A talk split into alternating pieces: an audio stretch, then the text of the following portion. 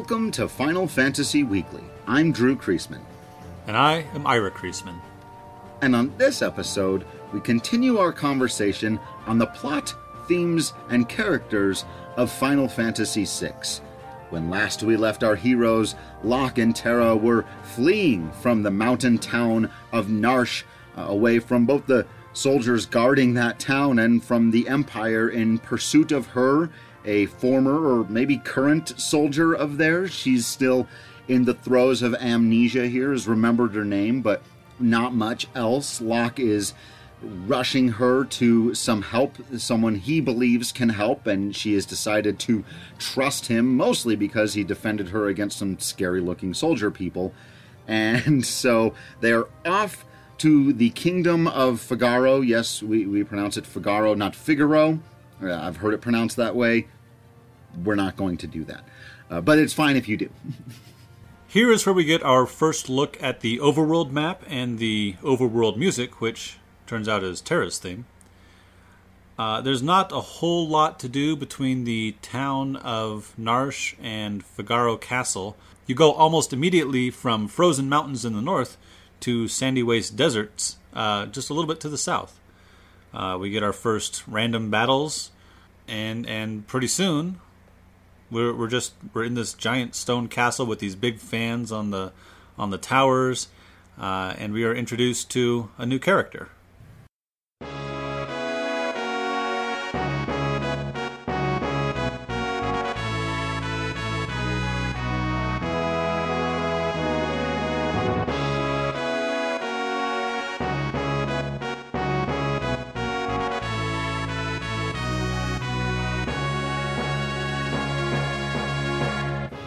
Yeah, it first uh, the first character really, as you mentioned, is the castle. I remember thinking this is a really interesting thing. I've never seen anything quite like this. I hadn't been introduced to steampunk before, as you mentioned, the fans and kind of steam coming out. So it looks like a medieval castle, but with these kind of turn of the century additions to it that make it still kind of unlike any other castle I've seen. Our treasure hunter, adventurer, Han Solo type Locke Cole escorts Terra into the throne room of Figaro Castle, where he appears to be known because the guards let him pass, right? Right. Uh, so we get up into the throne room and we meet the king of Figaro. Not only of this castle, but of the surrounding region, we will find out. And he's uh, he's quite the character. Why don't we take a moment here to to talk about King Edgar Roni Figaro.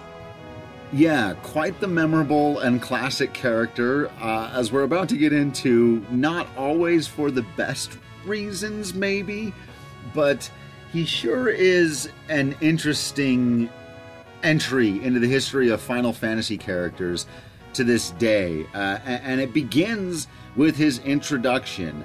Walks right up to him sitting on the throne. He says something sort of about Terra instead of to her, something vague like, oh, this woman, referring to whatever has gone on in her past that we still don't really know all that much about.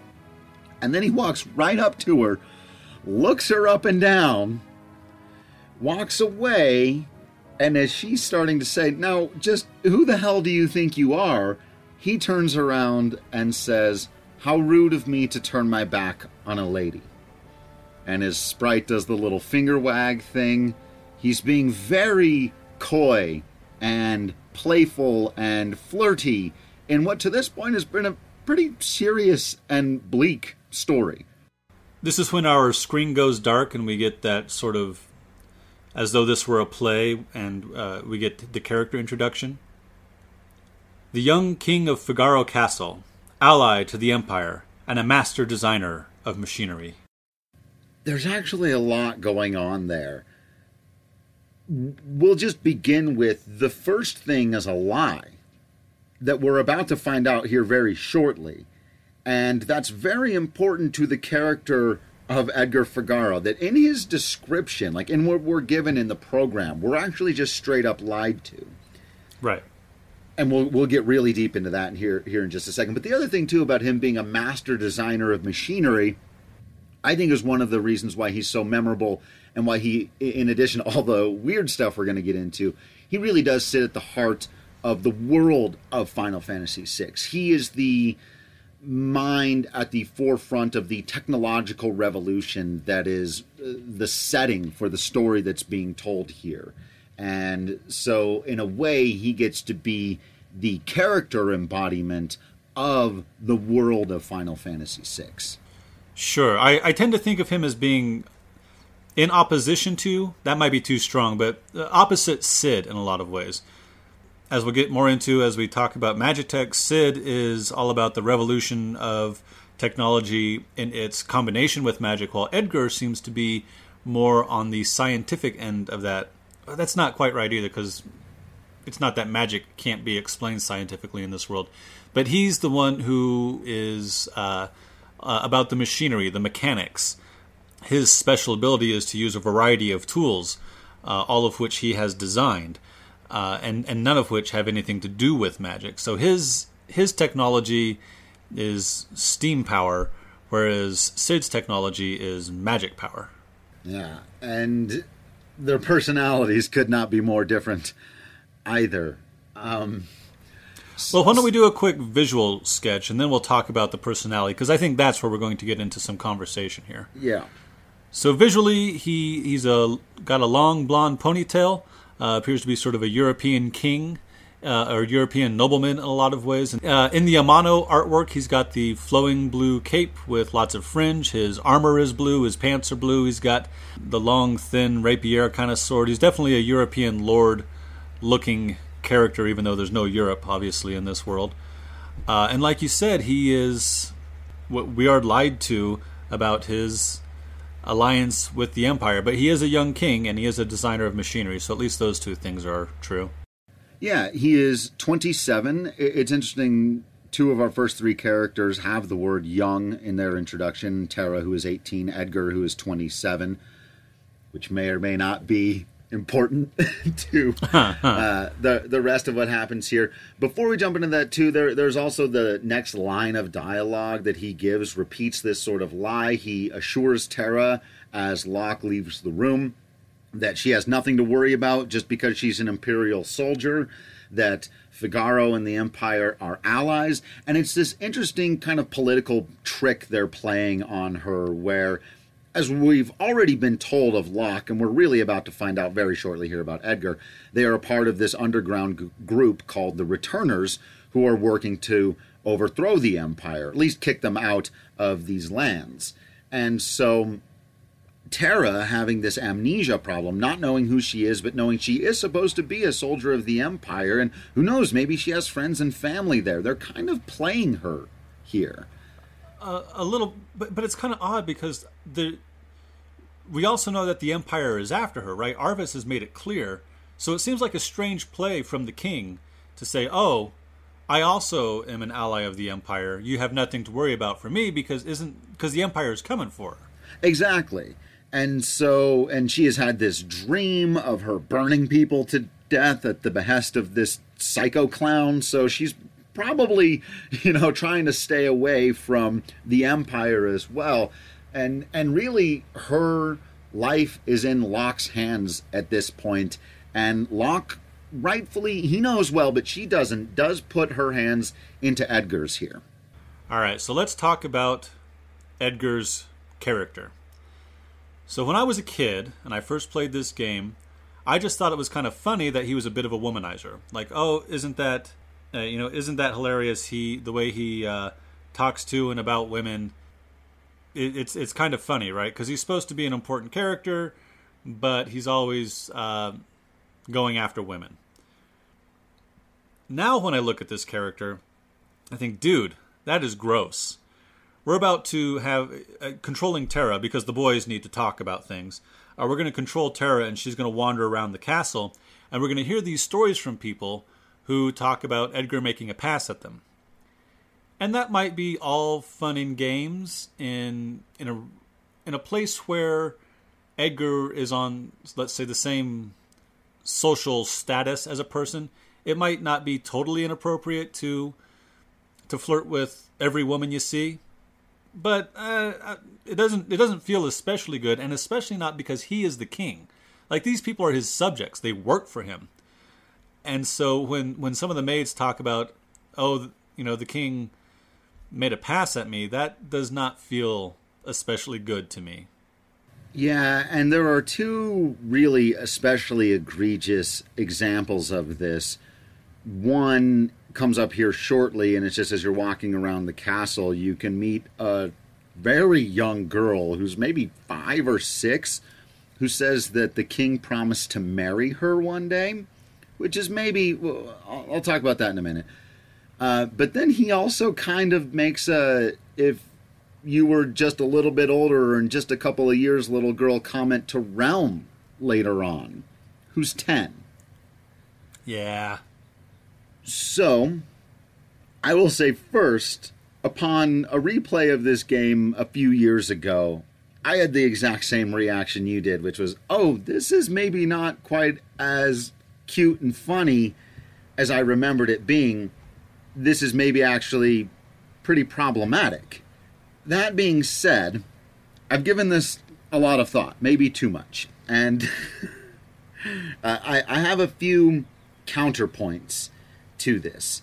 Uh, and, and, we, we've talked a lot about whether or not we would remake these games in, in some modern format, whether it be a video game or TV show or movie. And I think if we were to do that, you couldn't change this element of Edgar. It's it's kind of important to who he is as a person that he has this what I will call a character flaw because that's my first point is it is presented as a character flaw. His behavior in the text is not endorsed by the other characters in the story, and he's outright rejected by everyone we see in the story. If, if, he's ever been successful at, say, coercing a woman into bed, and it's never really made explicitly sexual, but if we want to assume that because there's Nintendo censorship a little bit and it's implied, he's never really successful at this. But going back to our overall point that we've talked about a lot of times, uh, one of my major, you know, these are not real critiques, is that a, a depiction of a thing is not an endorsement of a thing. And I think at least if you want to critique Edgar as a character, that's fine, but I don't think it's fair to say, well, Final Fantasy VI, by making Edgar a hero, is promoting his behavior because his brother, who we'll meet and hear about in a little while, Locke, Terra, everybody calls him out on this, and they see it within the story as a character flaw. Uh, one of the women in the castle that you'll meet says he showers his attention on women. Most are too smart to pay any, uh, any attention to him. Yeah, I don't disagree with that. I think, though he can be uh, a, a, little gross at times, I don't think the story ever valorizes that behavior. I think you're right. It's portrayed as a flaw the second part of it and and this is getting into tricky territory but i i think it has to be mentioned is that as we've already discussed edgar is playing a part he is acting a role playing a role if you will uh, he, he's a, a character within a play within an opera within a play and he's pretending to be an ally to the empire and th- there's actually this great line right after the scene uh, that we've just discussed. They're still in the throne room, and Ed, and Terra says, "Why are you helping me? Is this just because I have abilities?" And he says, first of all, I'll give you three reasons. First, your beauty has captivated me. Second, I'm dying to know if I'm your type. And third, I guess a distant third would be your abilities. He's right. using in that moment his flirtatious whatever that's a real thing that's there as as a mask for we know that his number one intention here is about her abilities and is about winning the war. So i think a lot of his flirtiness is about him playing a part. Sure. I think in the same way you see in various adaptations of batman you see bruce wayne being the playboy uh, flirting with women uh, having lots of different relationships, never settling down. That's all the mask behind which Batman is able to then operate. Uh, I, I think if we were to remake this, I would want to think about Edgar in a similar vein. Not that he's not attracted to every woman he sees, uh, even if they are inappropriately young, but also that he uses that, that he plays the fool in a lot of ways because he does not want the Empire to see him as an enemy because he's trying to protect his people. I could buy that. Did you look down at the notes further down? No, I did not. I literally have Batman parallel parentheses fake Playboy written on the notes further down. Seriously. I, I have not looked at your notes, I promise. That's hilarious. Well, considering I thought we were going to argue about this more, and it seems like we're pretty much just in agreement. Surprise, yeah. surprise! Ira and Drew agree about Final Fantasy. yeah, I know, right? Uh, yeah, Ed- uh, Edgar even famously in the second half of the game changes his name and goes into hiding, costume, ch- changes his identity again. Another parallel to all of this. So there's right you know, who is Edgar really? And in the scene we're about to watch, we'll see that probably a lot of this goes back to this moment when he decided he had to be this thing he didn't really want to be. He lost the coin toss. Well, yeah. Uh, before we, before we get too deep into that, though, let me finish one last thing on what I have marked, by the way, titled Edgar's troubling ways with women. So I am making the argument that they're maybe not as bad as it seems, but I think if you wanted to take the most charitable interpretation, you could even say that Final Fantasy VI here is making an interesting comment on powerful men, especially in the past.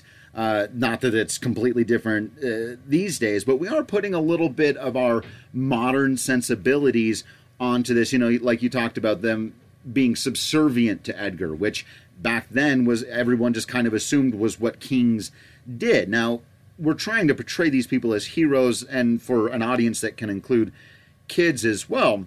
But it is important to remember that it was common in the kind of times that these games, we're a little past the Renaissance here, but not so far past that it wasn't still common for young girls to be married off before coming of age.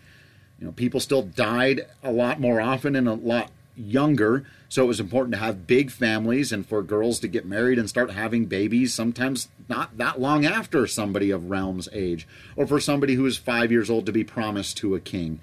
Uh, marriage contracts and, and telling young girls that they're beautiful is something that people still do to this day that really bothers me, actually. But it's relatively common and something I learned just kind of while looking through a little bit of research on this too. I never would have known this. I don't usually check out the FF Ultimanias. I think that stuff's interesting, but I prefer just let the text tell me the story. But apparently, when Edgar and Sabin were born, their father was 33, their mother was 16. Huh. Okay. And so I think by including and again depicting all of that, but not endorsing all of that, they're making a, an interesting comment here on powerful men and their relationships with women. Especially with powerful women. Because it's not like Terra or Celes or Relm or even the matron here in the castle lets Edgar do anything to them that they wouldn't want done, I guess.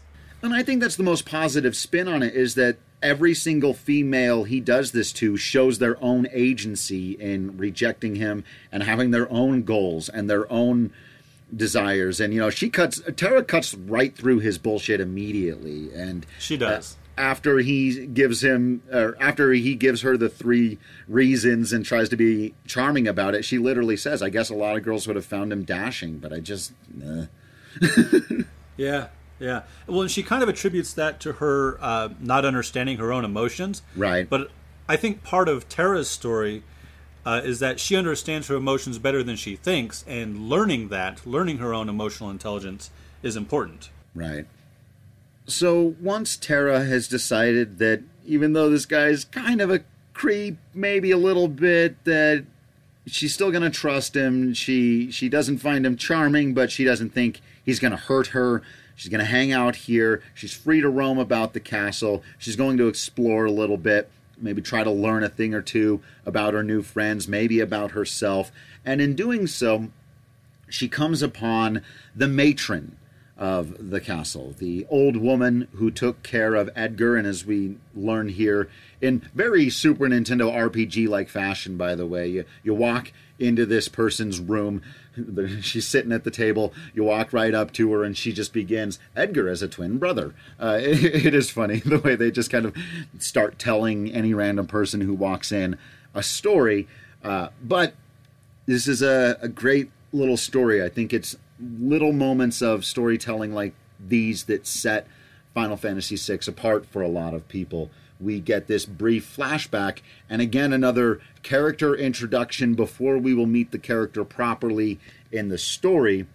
Where, uh, so she says he has a twin brother. He was such a nice boy. And then we get this dot dot dot flashback.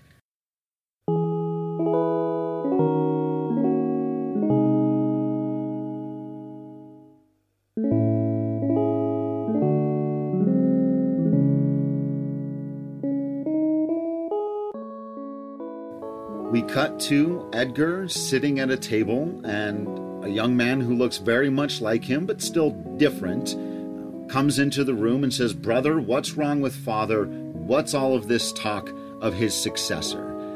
And Edgar snaps at him and says, What's wrong with you?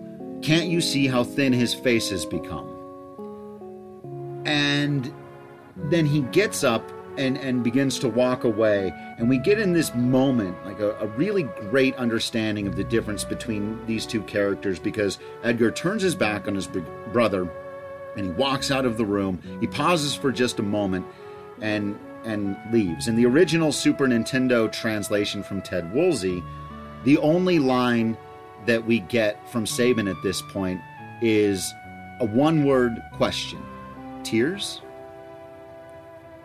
In the updated translations, we got a, a, fuller sentence, which I still think actually works well. And Sabin says, Are you crying? after Edgar has left the room. Edgar doesn't want to show his emotions to his brother, who's who's busted into the room emotional. What's going on? Why is everyone talking about father? He's very upset. I don't understand. I, he's not accepting what's going to happen. Edgar has already accepted that their father is going to die and is at a like this somber, horrifying, not peace with it, but he's already starting to become that person who has to be strong for his brother, for the kingdom. He's starting to play the part. And and that's cryptic, and we'll learn more about exactly how that went down later. Uh, we we cap the story coming back to normal time, and Matron saying when he ran away, he was such a sweet little child. I wonder what he's like now. So we know that, that, that he's gone. And that he's almost certainly changed. Right. nice little hint there. All right, so after hearing about Sabin, Terra makes her way back to the throne room. There's a brief conversation between her and Locke, where Locke explains that uh, Edgar's not really an ally of the Empire. He's collaborating with a group called the Returners uh, and Locke is basically his messenger, his go-between. Uh, but that he is he's planning to fight against the Empire, which is a good reveal because we're about to have uh, a little interaction with the Empire and one of the Empire's top generals. Okay. I, I don't know why you'd make this dude a general, Emperor Gestahl, but all right. Yeah. So, so, trudging through the sand of the desert of Figaro is a man in bright green and red with possibly face paint flanked by a pair of soldiers. Uh, he's got sand on his shoes, and and he uh, he comes to Figaro Castle, and one of the guards tries to get in the way, and he like just slaps him aside. Oh, hang on! You're not going to fly right by all that fantastic dialogue, are you? Well, I mean, if you would like to draw attention to it. Go right ahead. there's there's just a couple of lines in here that I really love that in this introduction of Kefka, who we'll do a, a deeper character study on a little bit later because we just went so long on Edgar and want to get through the plot a little bit here, and there'll be plenty of time to talk about Kefka as he becomes more important in the story. But I do love this character introduction. As you mentioned, he, he makes the soldiers that are going with him uh, clean sand off of his boots in the middle of a desert. He's very clearly a crazy person. We get this r- right away. The son of a submariner or son of a submariner. I'm not quite sure how you're supposed to say that. Never heard anyone say that before or since, and I think it's fantastic. Um, The music really helps to sell the goofiness, possibly not quite hingedness of this character. Also, Yeah, and we'll get into that more in the in the music episode too. But it, it's it's all working well here. Even when he says like these recon jobs or the pits, there are so many good just little lines in here. Edgar, why do you have to live in the middle of the desert? You you know you pinhead. I think he calls him. Uh, it, it's just this great weird little introduction to this guy who fits into that kind of Joker class of characters uh, pretty obviously and purposefully. Though there are some differences we'll talk about. Yeah, just arrives, and as you said, the the guard at the front gate tries to stop him, slaps that dude in the face right out of the way, just barges in. Uh, clearly, a person who lacks in subtlety. uh, and he demands that King Edgar turn over a fugitive, and and Edgar says, "Oh, she must be very valuable if they sent Kefka all the way here to Figaro to collect her." And like you said, lacks subtlety, right? It's like, eh, Hmm. eh, minor, eh, minor person. Just got a little, just need, a- just need her back. I just need her back. Uh, and Another Edgar great line of dialogue from Edgar here when he's playing coy and using his womanizing as a shield. He says, Well, first of all, he, he, he says, Are you talking about that Imperial witch, Magitek writing woman who's been burning everyone to death? You know, I try to see if uh, Edgar will, or, or if Kefka will give the game away. And then he sees, says, well, You see, the problem is that there are more girls in here than there are grains of sand out there. So I'm not quite sure which girl it is you're looking for. Like, he's playing him, man. It's good stuff. Yeah, that is. I, I do think that that line in particular lends to the idea that Edgar is not quite the womanizer he pretends to be. Maybe a little bit, though. He definitely still is, because there are times we'll talk about them as they come up where there's no one to be playing for, and he just kind of says, "Now don't go get yourself hurt, beautiful." It's like, dude, now. uh, but anyway, they decide, you know, that they are allies, so they're going to let Kefka look around, but Locke is going to go hide Terra. They're they're going to wait for some kind of conference, presumably the next day, to figure out what they're going to do here. Uh, but Edgar knows he's not dealing with a super reasonable person either, and so he's got a plan. Should what happens happen? right. And what happens if Ke- is Kefka sets a stone castle on fire? Yeah. Uh, what? Which would suggest some kind of supernatural assistance. Yeah, there, there's definitely something weird going on with however he managed to set this castle made almost entirely of stone on fire. But he does. But he does. Everyone's freaking out, as you would. But Edgar, like we said, he's a clever dude. Uh, and this is one of the most bizarre, fun things about Figaro Castle. I, I think it is the bizarre, fun thing about Figaro Castle, right? Yeah, I think you, you, you, you needed to overreach there. You needed to say this is one of the most bizarre, fun things about fantasy style storytelling that I've ever seen. I it when I think about our eventual project to remake this game, You and me. I think about what this would look like. This scene when the castle shifts form and all the steam goes and all the fans blow and the, the bridges contract and it sinks into the desert as our heroes leap from the top onto the back of chocobos Yeah. to ride off and come on. Epic. and the music picks up, and and they're yeah, and they they make their getaway. Do you remember really what cool. music it is? We'll we'll talk about this more in the music episode, but do you remember what music it is? I thought it was Locke's music. it is. Yeah. Because Locke's theme is also a stand in for We're Making a Great Adventurous Escape theme. Right, right, right. It's kind of like Chrono's theme standing in for we're going to make the decision to stand against the end of the world.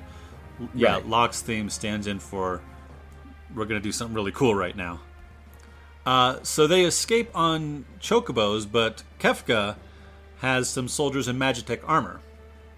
And so uh, he sends the, the Magitek armored Imperials after our heroes on chocobos, and there's a fight!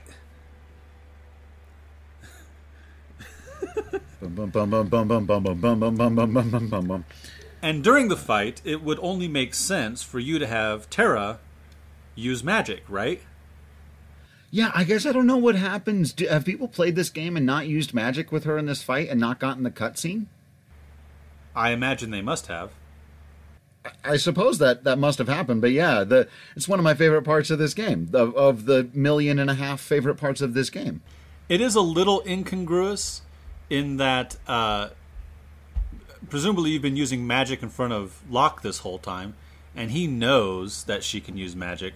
Like he's seen her do it. He he he knew before he even met her that she could. So Right. the, the reaction is a little incongruous. That said, Edgar hasn't They- seen it yet.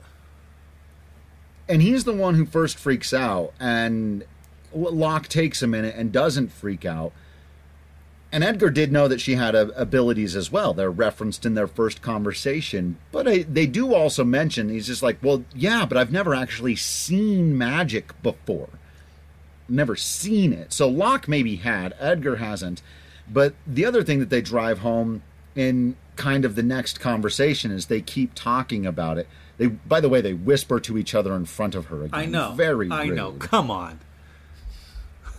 they ask her where she learned that. She apologizes and gets really embarrassed and feels bad again. Uh, as you destroy the enemies and flee they keep talking about it and edgar makes a really insensitive remark but i think that's p- kind of all part of the overreacting to it is it's really dawning on them not just that you know like you said it's one thing to say she she's got magic and it's one thing to see her kind of burn a couple of cave goblins or whatever's running around but I think in this moment it occurs to them that she could be the key to winning the war. She really is. Like they that's even what they've been working for, but now they've seen it in action. Right. And Edgar says, you know, not only does he say that out loud in front of her that magic could be the key to winning the war, he also just kind of thinking out loud on the craziness of it says, and no human being has magic Nice, dude. forgetting that yeah um for forgetting for a moment that Terra doesn't remember who or what she is and so planting a thought like that in her head may be not the the wisest thing to do or nicest Yeah, for a womanizer, he doesn't exactly uh, know how to talk to this young lady, does he? Uh, th- there's also a, a moment in this conversation where Terra asks if those were bad people. So we've had this flashback where she burned these soldiers uh, at Kefka's behest, and she like she can remember doing it, but she didn't really feel anything because she was under the control of the slave crown. And so I feel like I mean, she knows at this point that the Empire are the bad guys, or at least she's got some sense of that's what's going on. The Empire is trying to take over, and they're using force and they're using Magitek to do it. So asking if they're bad people, for a long time that felt incongruous to me also. But I do think that it's it's more about her trying to understand her emotions, trying to understand her feelings, because I think she feels bad having fought off, probably killed, with the assistance of Edgar and Locke, these Imperial soldiers. And even if they're the enemy, even if they're the bad guys, like, shouldn't she feel bad about having killed them? At least I think that's what she's talking about. I I think that's all correct. It's just more of her struggling with her central problem of, as you've said, figuring out who she is emotionally and how she's going to fit into a world. Uh, And, and her problem just gets more complicated from here. So, riding on chocobos, we make our way to the uh, the Figaro Cave, which is the sort of the pass between South Figaro, which presumably is also ruled by the Figaro royal family, uh, and North Figaro, where the castle and the desert are. It's worth noting there's a recovery spring in here. I, I really like how peppered throughout some of the caves there's just a pool of water and you can walk up to it and it will heal everybody. It's got a neat little sound effect. It's very satisfying. There's a turtle in the pond at one point. Not important now, will become important later. Uh, and once through the cave, it's a short jaunt to the city of South Figaro.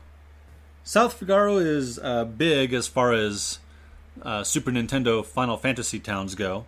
Lots to do here. There's uh, there's definitely a class structure in this town. Uh, there's one very very big house which you can loot the basement of, which is pretty cool. and that plays a bigger role later, right? That's the house you have to sneak into with Locke. Right, right. Here, here in a bit, that's going to become uh, politically important. But there's uh, item shops, weapon shops. There's a chocobo stable. There are two buildings that I would say are of immediate storyline importance. One is the house of a man named Duncan. He's not there. His wife is there, but uh, he's not. And she will explain that her husband, who's a martial arts master, has taken his students to Mount Kolts. Yeah. And the other is the pub. Yeah, one of the things I really like about the way this, again, the way the story is told in Final Fantasy VI is as you arrive in town, you see this mysterious figure that stands out from everybody else moving quickly through town. It would be your natural instinct to follow that figure. You don't get a great look at him unless you know it's coming and you know you're you're playing it for the fifth time. You're trying to catch him as he gets to the pub. He goes into the pub, and if you follow him in there,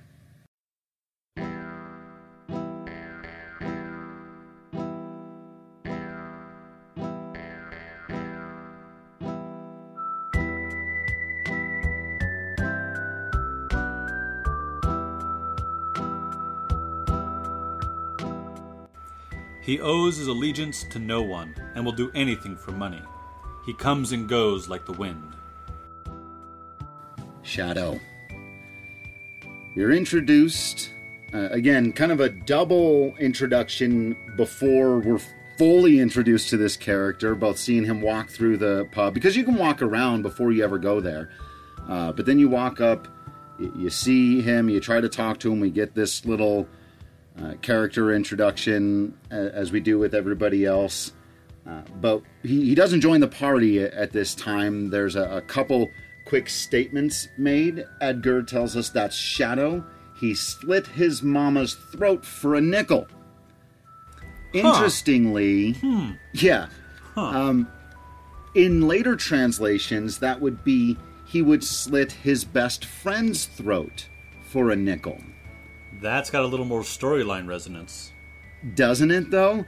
I, there's something I like about the mama's line because I think the original intention here was to oversell, right? This is a person whose face is covered. He's dressed in black from foot to top of his head. He's got a, a couple of kind of gold adornments, but he's mostly just a black ninja uh, standing next to a, a dog and and people gossip about him. So it's more, I think, eye popping to say this guy would kill his own mother for money. That's like the juicier gossip, right?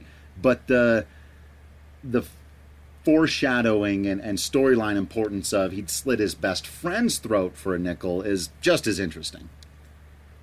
And if you try to talk to him, he's not interested in talk to, talking to you. He won't respond.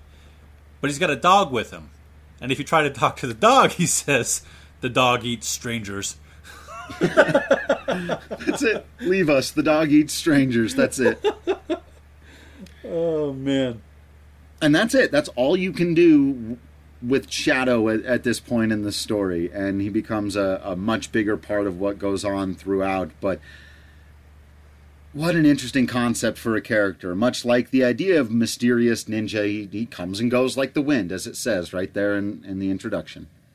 So once you've bought all the things you want to buy, because the next dungeon is actually kind of hard if you're not prepared for it, you can go straight to Mount Kolts, but also there's a, a little spot on the map that is worth going to because uh, it's this little cabin. And you go into the cabin and you can look at these various things, um, and Edgar will respond like, "Oh, these are the flowers he likes," and these plates uh, look familiar, and it, it smells like his favorite dish in here. And and then you know you can't really do anything. There's nothing to do here except have Edgar have these responses. And then when you leave, Edgar stops and he says, "I'm sure of it. Sabin has been here." All right, all right. Again, a little more trail. Characters don't just barge into this story. Well, one or two of them do. Uh, but Kefka sure did. Uh, but no, even he was. We had seen him in flashbacks and stuff before, twice Sure. before we were introduced to him. Yeah, in the introduction and then in flashbacks, and then even his introduction, c- considering what Kefka is going to become, that goofy introduction is So innocuous, right? Yeah, But here again, we've heard about Sabin, and now we're I don't know smelling his dishes or whatever. We're we're, we're hot on his trail. We're we're like, oh man, this this long lost brother might be around. We're before meeting him, getting the feeling that we're about to meet him, which is I, th- I think is a cool way to do it. And that even continues with the the next thing that happens when you decide to go up to Mount Kolts, as you said, and uh, you start seeing a another shadowy figure running out in front of you that you can't quite get a glimpse of as you make your way to the top of the mountain. See, there are all kinds of enemies in this uh, mountain dungeon. The one I want to point out, though, is the giant bear, which I think is called an Ipooh, which would suggest to me that it's named after Winnie the Pooh. I don't know if that's true or not, I hope it is. but it's it's an I P O O H, and it the implication is. Well, okay, so so you fight a variety of enemies. I point out the bear in particular because then when you fight that shadowy figure, who turns out to be Vargas, the son of Duncan, the martial arts master, he comes with a couple of bears, which suggests that either the bears are tame or they train against bears. Yeah.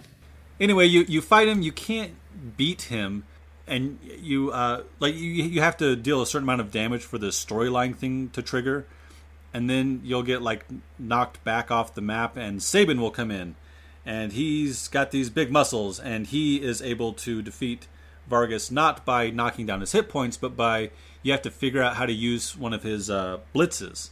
And there's a storyline implication for that too, because the whole point here about Vargas having gone evil as they kind of converse during their fight, uh, which is interesting, have a back and forth, and you, learn that Vargas killed his own father because he believed that he chose Sabin to be his successor over Vargas, which Sabin tells him was not true. But then Sabin busts out uh, a combo move that Vargas had yet to learn because of his thirst for power, and that is what Right. throws him off. So that's twice now Sabin has rejected a leadership role. Yeah, So you defeat Vargas. It's kind of sad. One of the things I think is funny here is Terra compares Sabin to a bear. yeah, Which is why I bring up the bear enemy. and he immediately adopts it. You know they kind of explain what they're doing, and the brothers have their "Oh, "It's so great to see you. It's been so long, and you look fantastic. You look like you've been working out in the mountains for twenty years, or you know whatever for ten Right, years." right. Uh, and then Sabin says, This is another actually great line we get about understanding where the world is at at this point. He essentially says, I've watched the world go to hell from the top of this mountain as the Empire grows more and more powerful. I've been waiting for some people to rise up and do something about it. Looks like you guys are going to do something about it. I'll go with you. Could you think you could use a bear like me? Immediately adopts it. It's great line. So after Sabin joins the team and you can climb down the other side of Mount Kolts to reach your destination this entire time, the hideout of the returners, to meet Bannon, the leader of the returners, Locke, Edgar, and Sabin really taking Terra to meet this person who's supposed to be in charge of whatever the resistance effort is against the Empire to learn what the plan may or may not be.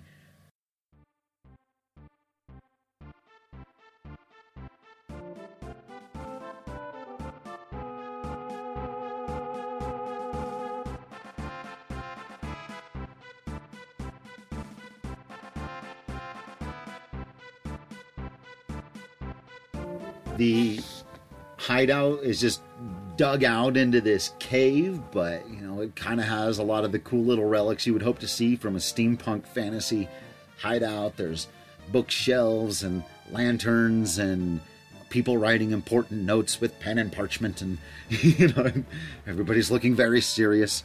It is kind of like an it's like an old spy movie hideout, kind of like a, like the French Resistance Yeah. or something.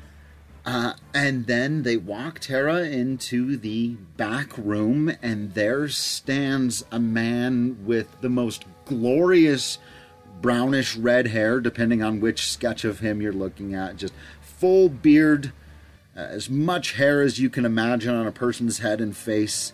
Kind of actually pretty outlandish robes. He appears to be wearing some greens and reds and oranges in there. Maybe a little bit unkempt looking. Looks like he's been living in a cave, but still seriousness in this man's eyes. Uh, commands an immediate kind of respect. And you get that certainly in the very first thing that happens, which is Edgar, who we know is the king of a country, kind of walks in and says, Bannon, we've brought the girl with us. You tell us what to do here. And rather than our introduction to the king, where he immediately hits on the 18 year old girl, um, Bannon gives this eloquent speech. First, there are a couple of questions. He says, Is she the girl who can talk to espers? Uh, and Edgar explains that the Empire had Right. control over her. I think that's especially important because if if she's going to be an ally to the returners, she it, it would be difficult for the returners to accept her if she was a cold-blooded killer with magical fire. Yeah, and he even repeats this story we've been hearing throughout. Bannon does says, "I heard, you know, carrier pigeons brought word that she wiped out fifty of the Empire's best soldiers in just a few minutes." And instinctively, Terra says, "That's a lie." But it's probably not. Well, especially since we've got that memory of hers, right? Right. But again, she's her her inner struggle. She doesn't want that to be true, or she doesn't want that. That's not me. That that wasn't me. Maybe you know, she's that that wasn't me. I didn't do that. Uh, and then Edgar, you know, reminds him she doesn't remember anything. And then Bannon sort of drops his guard and delivers his sermon. He says, Perhaps you've heard this story. Once, when people were pure and innocent, there was a box that they were told never to open. But one man went and opened it anyway. He unleashed all the evils of the world envy, greed, pride, violence, control. All that was left in the box was a single ray of light hope. We now confront those evils. And you are that last ray of light, our only hope.